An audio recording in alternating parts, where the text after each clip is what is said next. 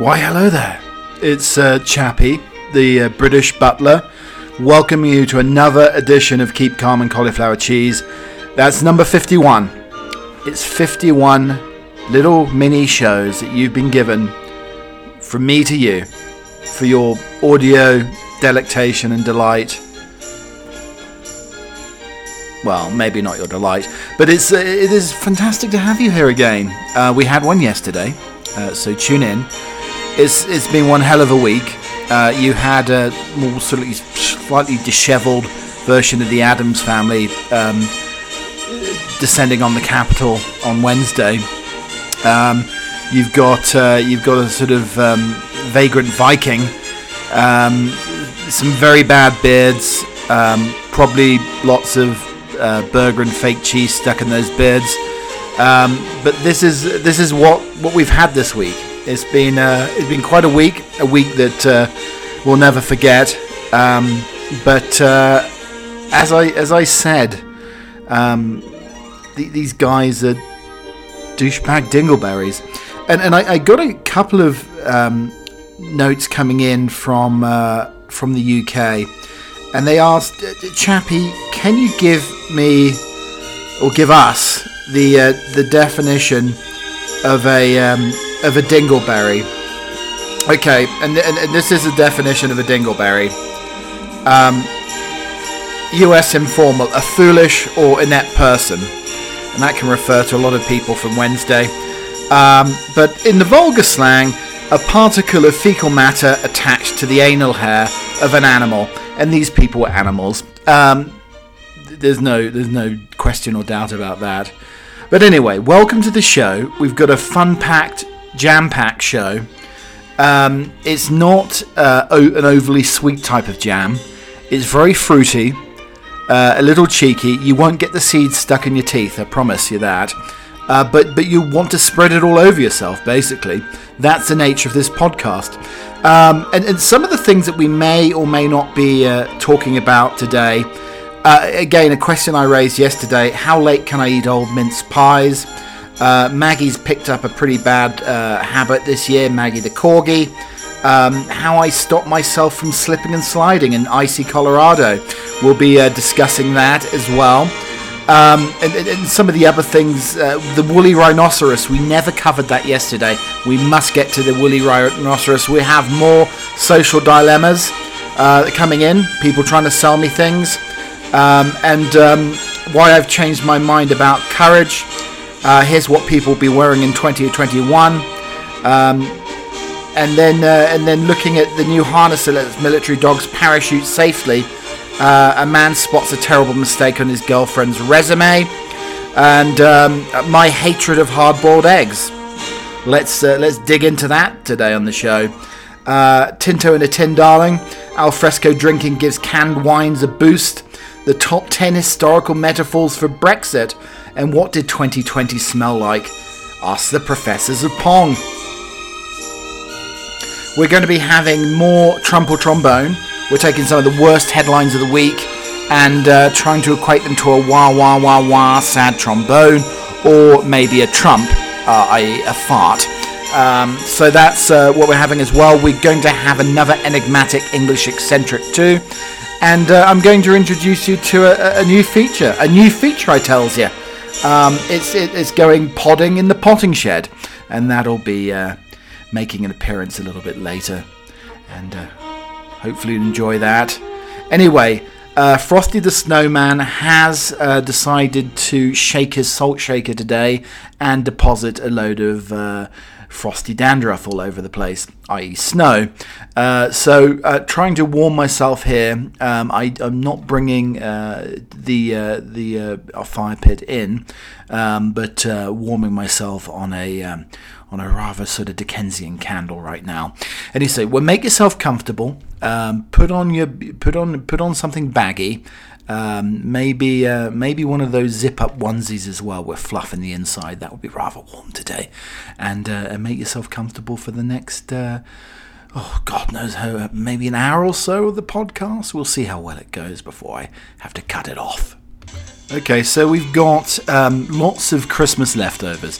I wouldn't still be eating the turkey if I were you, if any of that is still going, or any sort of ham or pork belly or anything along those lines. I wouldn't eat that. Um, but mince pies.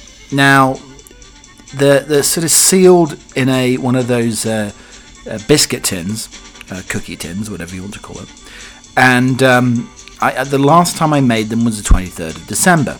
Now, I gave them a little bit of an egg wash, but everything else is probably soaked in brandy. The pastry does have butter in it. Is it still safe to be eating mince pies at this time? Now, um, I, um, I, I did. Uh, so, so, yeah, I did. So I did decide to uh, keep eating them basically. So I'm, I'm going to try. Well, you know what? Just just hold on for a second. I'll, I'll be back in a second. I'm just going to go and get one of these mince pies. So just uh, stay on hold for a second.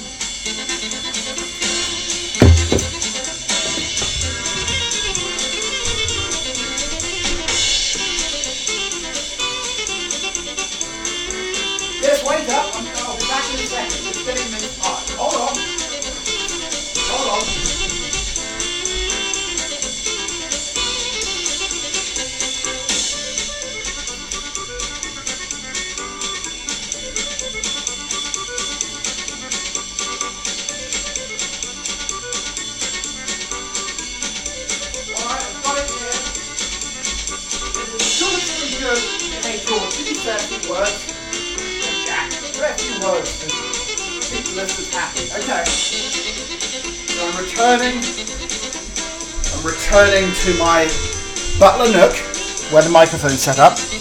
Alright, so. Alright, so mince pie. Alright, let's have a look. So, this is the mince pie. It was made on the 23rd of December. As I said, it's soaked in brandy. So, this is sort of the last vestiges of Christmas you know, unless you want to do the whole Candlemas thing I talked about yesterday. So here. Mmm. Okay. It's still very crumbly, buttery, brandy laden. It's pretty good. If I don't speak with my mouth full. I'll save that for later. But it still tastes very, very good. And quite boozy. So I think one can eat mince pies past their sell by date, so to speak. Um, but what I will say is I will not know probably how it's going to affect me until a little bit later on. So um, stay posted. So mince pies are okay, but I wouldn't try a woolly rhinoceros that's 20,000 years old that was defrosted in Russia. The body, uh, body of the buddy, I, I tell you, pastries all around my mouth right now. The body of a woolly rhinoceros that died at least 20,000 years ago has emerged from the melting permafrost in Russia's far east. Um, maybe Putin came on horseback, uh, bare chested, with a pulley system, and winched this woolly rhinoceros out of the permafrost. That's what I think happened. Its remains are surprisingly undamaged by the passage of time, with several fleshy parts of its carcass Sounds like it could be a name of a slightly naughty movie. Fleshy parts of the carcass. Completely intact, including parts of the intestines. Oh, delicious. That could reveal its last meal. The juvenile rhinoceros, about three or four years old when it died, is the best preserved of its age ever to be found. As the climate change warms uh, permafrost locals in Siberia increasingly stumbling upon the remains of extinct fauna such as mammoth, woolly rhinos, and cave lions. Pictures of the uh, juvenile woolly rhinoceros showed it lying on a plastic sheet, its body covered in thick hair. It could be me in like 20,000 years, I suppose.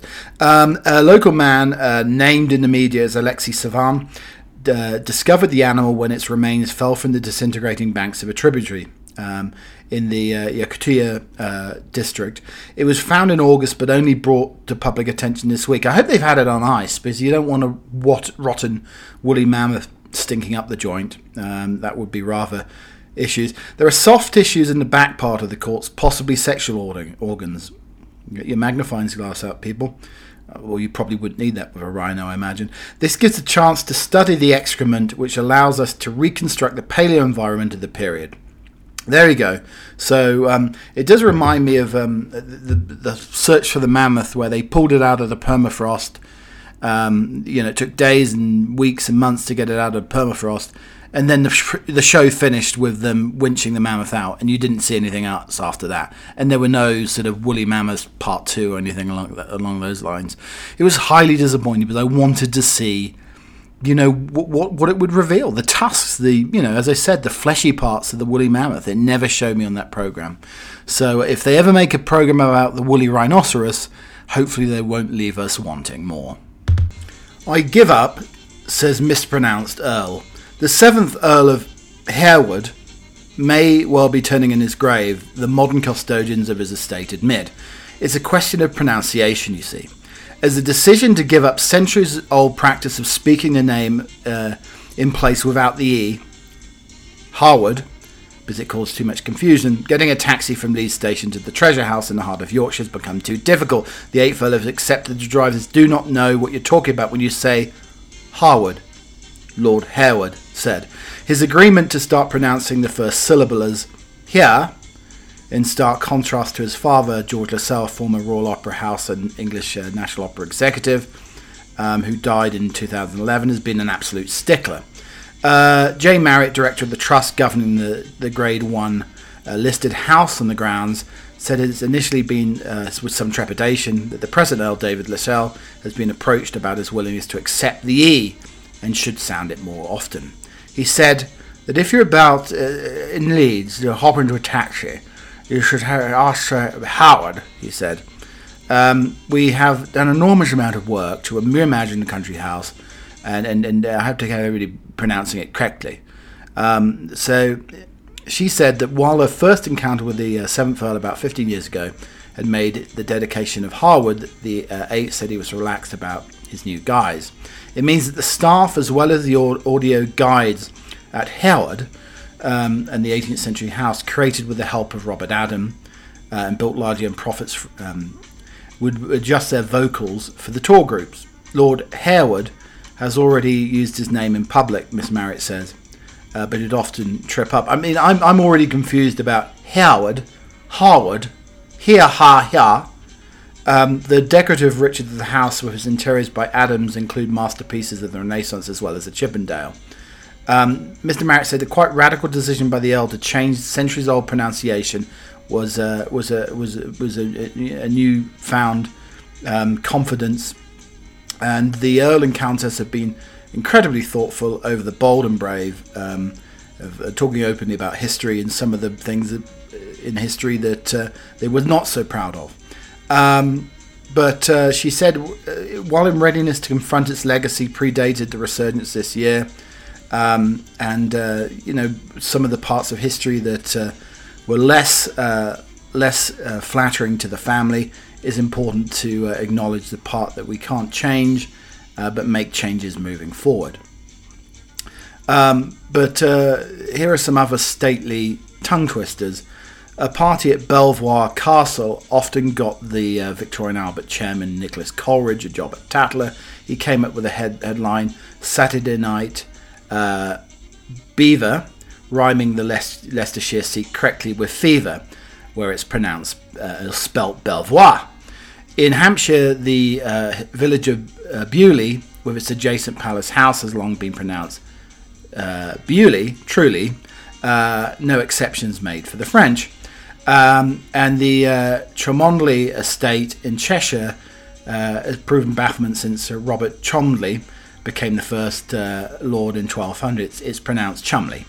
And the uh, public pronunciation of Princess Diana's home, Althorp, in uh, Nottingham, sorry, Northamptonshire, irked the Spencers for years. In 1993, Charles Spencer wrote to the BBC pronouncing uh, pronunciation unit. I didn't know the BBC had a pronunciation unit, blaming public laziness, insisting it should be Ortrap. Um, there we go. So um, historical pronunciations, trying to get things in ship shape here, and uh, I'll try better to elocute and um, use uh, all of my mouth when uh, enunciating. And to cap it all, here's what you'll be wearing in 2021. Blame it on Princess Diana and the crown and the models on the runway at Celine. Uh, but the most maligned baseball cap is back in fashion. Not the MAGA baseball cap, not that insipid scarlet red uh, with those infamous words on. That is not back in fashion. Last seen worn uh, in front of teenage boys and for the past four years, obviously on President Trump's followers. That's a reason not to be wearing the baseball cap, probably. It's gained high fashion status because of Diana. At Celine, it comes stamped with a C, a waiting list. Burberry's baseball cap comes in a chic camel colour. Prada uh, is made out of black nylon. Um, and you wouldn't wear uh, any of them to hide greasy hair on the milk run. The starting price for the designer caps is uh, £260. That's like $300. And it comes with a dry clean only label. Um, but it was a French designer, uh, Hedi uh, uh, creative director at Celine, who started it when she sent models down the spring summer 2021 catwalk uh, last October. They wore baseball caps with every look. The Diana Mania of 2020 helped too. Emma Corrin, star turning the Prince of Wales in uh, season four of The Crown, caused a run on signature hats, including the baseball caps. But here's the thing, ladies and gentlemen. Uh, maybe not for the ladies, but for the gentle, for the mantelpieces. Um, if you wear a baseball cap, it makes you go bald. Look at how many men, for years and years, who wore baseball caps, and it makes them go bald. Because the material doesn't let the hair breathe, darling. That's the problem. If you wear a woolen flat cap, you know, sheep have had wool on their uh, on their bodies since the beginning of time. It, it breathes. So if you have a, a woolen flat cap, or God forbid, a baseball cap made out of wool, um, you would let the hair breathe and you wouldn't go bald. If you're cutting off the oxygen to the locks, darling, it's going to be like Samson, you're going to lose your locks. So there we go. There's my little uh, feeling on the whole uh, baseball cap uh, dilemma. So there was a fascinating article by Max Hastings in the Times. Uh, fortitude and selflessness in the face of adversity are far more laudable than anything that happens in the battlefield. Uh, he writes An elderly widow living in Somerset, with whom this week sought to commiserate about her loneliness, brushed aside my sympathy. Won't catch me moaning, she said, with her accustomed robust uh, jollity, uh, because I have absolutely nothing to moan about. She meant that she has health, enough money, a home, a garden she loves, uh, children in good places, uh, about far away. John F. Kennedy wrote a book entitled Profiles in Courage. Our 77 year old friend in Somerset deserves a feature in the new version. Most of us change our minds um, about things between cradle and grave. Uh, a significant shift uh, in his own perception concerned the meaning of courage. He grew up in a household in which physical bravery was esteemed by the men, at least. We shall consider the woman's view um, as, as, the highest virtue. Um, but the family had achieved a collective tally of three military crosses in, uh, in the two world wars. Uh, father and great grandfather, terrific chums, uh, contrived to enjoy the Second World War as well. Um, and uh, his father conveyed the impression that I was unlucky to have been born late to share the fun of playing against three quarters of an hour each way against the Germans with a brass band in between. Um, the consequence of childhood indoctrination was I spent a portion of my uh, 20s uh, parachuting, riding the Cresta Run, attending other people's wars, and otherwise attempting to live up to my father's ludicrous idea of manhood. Uh, thereafter, however, uh, I researched books about the history of war. I grew up, an appreciation progressively dawned about the unredeemed enormity of war and its horror. So, um, so uh, Hastings uh, continues. He also came to understand that while physical courage is indispensable to soldiers, sailors, and airmen, it is otherwise an overrated virtue.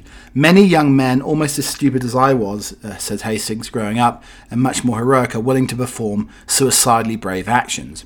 A wartime Coldstream Guards officer told me wryly in his old age, there's almost no act of folly one will not commit at the age of 20 to win a military cross. Moral courage is far more valuable uh, and in, in, his experience, women are more likely to possess it. He is thinking of his stepmother Hastings, who died at the age of uh, uh, 56 without a word of complaint. Her last words to Hastings uh, was an instruction to remember in turn to turn off the central heating after her funeral. Um, truth and moral courage are inseparable. No quality seems more worthy of a civilian Victoria Cross than a willingness to tell things like they are, however unpalatable. It is astonishing how many businesses, large and small, uh, collapse because their bosses stubbornly refuse to admit the uh, uh, pred- uh, predicament to themselves, never mind other people. Um, but conversely, some people, especially in government, will go to amazing lengths to evade the admission of error or ignorance. This re- uh, represents cowardice, which becomes more heinous in accordance with the gravity of the issues at stake. Yellow politicians do uh, quite as much harm as soldiers who run away from the uh, battlefield. It's much more difficult to be brave when one has become old and feeble when one is young and strong. But when um, Hastings' mother in her late 80s decided that she could not uh, no longer manage her life in a Chelsea flat, and prompted she moved herself into a care home for the last decade, in which she said repeatedly, "I refuse to be a bother to anybody," and meant to me. Uh, then this, this was meant to Hastings. To me, this represented a courage such as many women possess, and uh, rather fewer men. It shall uh, need such a spirit through our society in the years and months ahead, rather than a new generation of Spitfire pilots. So it's been an awful week, really. And when I saw Maggie the corgi pick up a, a wee bottle of Smirnoff off the floor, uh, one of those sort of plastic shot, um, uh, you know, amounts of, uh, of Smirnoff vodka, I really, really honestly thought she had developed a problem. Maybe she needed the Smirnoff to cope with the uh, the week we've just had. Um, but she did actually promise me, uh, you know, a dry January, um, and she would l- lay off the marrowbone for a while. So uh, hopefully, um, I don't think he needs any sort of uh, rehab or, uh, uh, you know, sort of um, marrowbone anonymous or alcoholics anonymous.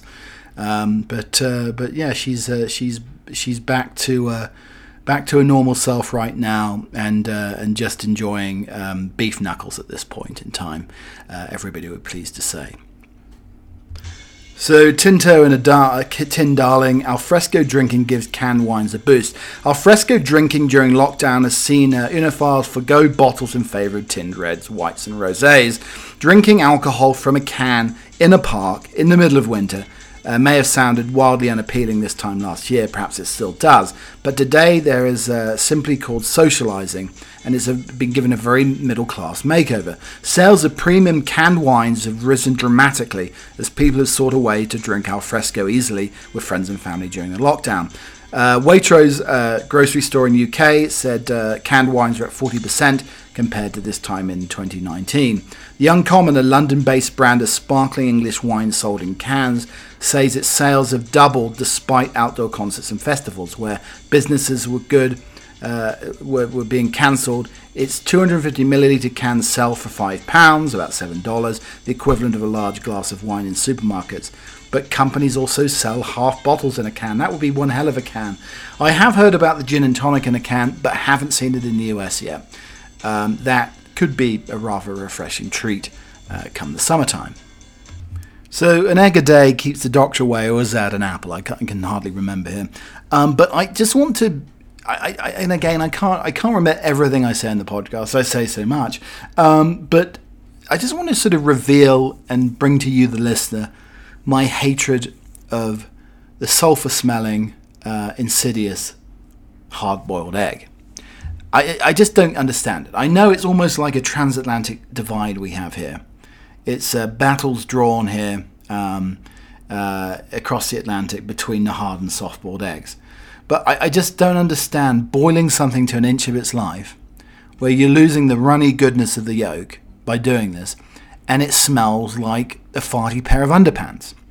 I, I, I, don't know why anybody would want to put that in their salad, let alone take it on a picnic and peel it and smell it, and then it's on your breath, unless you're carrying Listerine with you for a mouthwash, it's awful. Now, I don't think the yolk when it's runny, so you know, you do a soft boiled egg for about six minutes, uh, cut up the soldiers, that's toast cut into rectangles, and dip it into the top of the egg. It's absolutely delicious, but it doesn't smell sulfur like. It doesn't smell like a, a pair of sweaty rugby players, you know, shorts that they had a curry the night before. It doesn't, you know, it's it, this is the thing. The soft boiled egg is the way to go, I think, people. Um, but another thing, if you're think, thinking about having a soft boiled egg, well, how the bugger do you get um, the the the, uh, the egg cups, the fine china egg cups? They're impossible to have. I've actually, in times in America, in desperate times, uh, used a vase or a vase, whatever you want to call it, and pop the egg in the top for my, my soft boiled egg. But I can't find an egg cup for love nor money. Maybe in an antique store or something. Uh, but my uncle, um, Colonel George, he had an egg every morning and he had it soft boiled, six minutes. He would time his toast perfectly and, uh, and, and, and, and, you know, knock off, lock off the top with the egg and dip the soldiers in.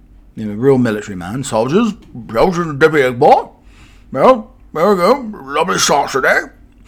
And um, that's what he would do. So, um, I, I, I do applaud hats off to the soft boiled egg. And as I said, it's not muskets at dawn, me versus the hard boiled egg or anything like that. It's uh, it, the soft boiled egg is the way to go. I mean, my daughters have sworn by the soft boiled egg. The dippy egg they have loved since um, since they were born, and it's a very easy uh, lunch, dinner, tea, whatever you want to call it. I recommend the soft boiled egg to you. Okay, so we have the top 10 historical metaphors for Brexit rated. Uh, there are upsides to leaving the EU, says historian Tom Holland. No more tortured analogies with Britain's most colourful past. Uh, Brexit was a historical decision uh, that both sides can agree, but the bitter disagreements between the Remainers and Leavers are not just about what Britain's future should be, they're also about how we understand our past and the tortured historical metaphors. Uh, we have number one, the drowning of Doggerland in uh, 62,000 BC. Rising sea levels led to the flooding of the land bridge between Britain and the continent. The result was the first, easily most influ- influential Brexit. Um, then, uh, number two, the Romans leave Britain. The Britons in the world of the contemporary historian threw off the control of Rome and sought to live their own lives independent of Roman laws. Uh, number three, the reign of King John. First, King John lost his uh, dynasty uh, holdings in France, and he got a spectacular bust up with the Pope. He defied papal supremacy, um, and then he uh, lost the Magna Carta. The uh, Reformation in the 16th century, the echoes have proved irresistible. Uh, multitudes of commentators, including Starkey, Ferguson, Duncan Smith, uh, Henry VIII's attempt to obtain an annulment of his marriage to the Catherine of Aragon ended up uh, precipitating England's divorce from the Catholic Church. And then uh, we had the um, uh, the considerable influence of left-wing Eurosceptics from Michael Foot to Jeremy Corbyn. The establishment of Republic of Britain and Ireland appalled the rest of Europe. Was seen by Oliver Cromwell as noble and pursuant nation, rousing herself like a strong man after sleep. The Seven Year War comes in at number six, a European conflict that led to Britain's becoming a global power. Despite what its opponents sometimes claim, Brexit was not motivated by a desire to restore the British Empire. Then again, despite what supporters sometimes claim, Brexit was sustained by the image of global Britain. Uh, the continental system, Napoleon's blockade against the British trade, comes in at seven. Splendid isolation, the heyday of Victorian self confidence, its uh, influence endures to this day. Pretty much every British tradition uh, took on a familiar form in the Victorian period, and Euroscepticism was no exception. Ireland leaves the UK in 1922. Uh, Erexit, um, it sounds like some sort of erectile dysfunction disorder, uh, happened despite warnings of economic and constitutional upheaval, and what it caused would provoke a bitter civil war, and then Dunkirk. The British Army retreats from the continent, enabling Britain to continue to fight against the Nazis um, evocations of this stirring movement at Dunkirk and Britain's record in the Second World War generally have sounded a constant drumbeat during Brexit. Uh, Boris Johnson uh, argued in 2016 that he was trying to create a super state um, and uh, to show the Blitz spirit. Um, there we go. There we go. There, these these Brexit historical references and analogies are now going to be consigned to history. Okay, so I have a, a little bit of a problem.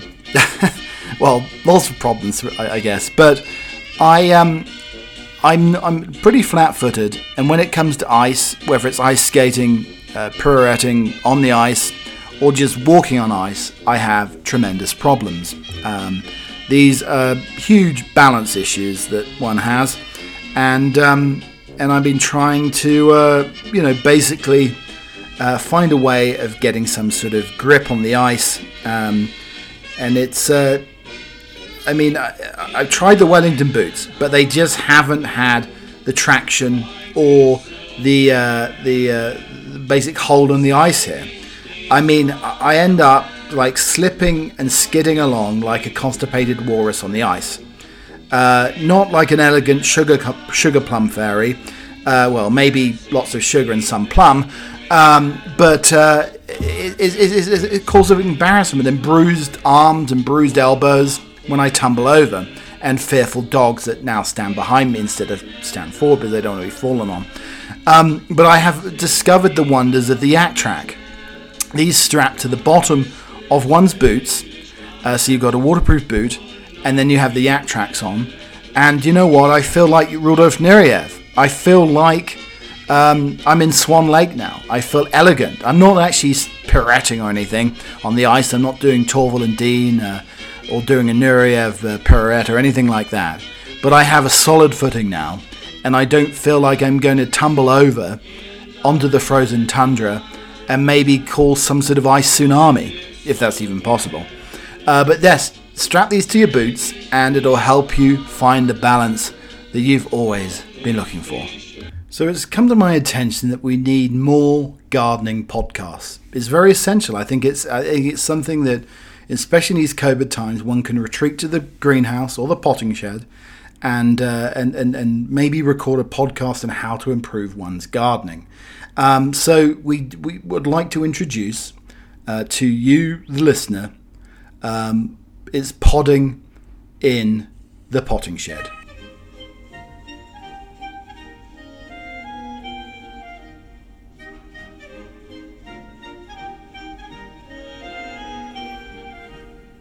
It's uh, yeah, it's Percy here, and uh, we're going to be uh, we we've got our new little uh, podding uh, situation here in the in the potting shed, and uh, and, and I'm going to be talking about today how to save a waterlogged lawn.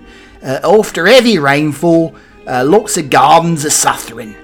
Um, it doesn't seem to take five minutes since we're enjoying a glorious sunny autumn, but now there are gardens standing in puddles and even worse. Well, the good news is your garden is looking sad and waterlogged. There's things you can do to help. In terms of quick fixes or a rescue job, there's, uh, if there's water standing on the border or the lawn, the best thing you can do to keep it off altogether, your weight will come to compress the soil and close up those tiny little life pockets that are full of water and uh, left unsquashed will automatically refill with air and the water will subside. On the lawn, you can you can use unwanted soils will smear the surface, creating a semi-impermeable surface like the skin of a custard. What you can do for now, though, as an opportunity rises, is to channel the water away from the collection points, the gully between the lawns and the border that ring around the base of the tree. Anything that gets the plant's roots out of the standing water. I just wanted to introduce you uh, to some new plants that uh, could be pretty big this season. Um, one of them's called the stiff cock. Uh, coincidentally, this uh, strong smelling plant has a strong smelling levering leaf that's used to make tea. It's also claimed to be an herbal form of Viagra, whatever that is. Uh, the Latin name is uh, Diphlophis crassinensis. Anyway, I hope I've uh, secured your uh, problem in the uh, with a waterlogged or very moist lawn. You don't want to get in too wet. Um, but I'll be back next week. Um, but I do hate when my bay leaves, and I, I need, need to go away now to get some peas and uh, and quiet. So I think dog training probably is an order uh, for all my hounds.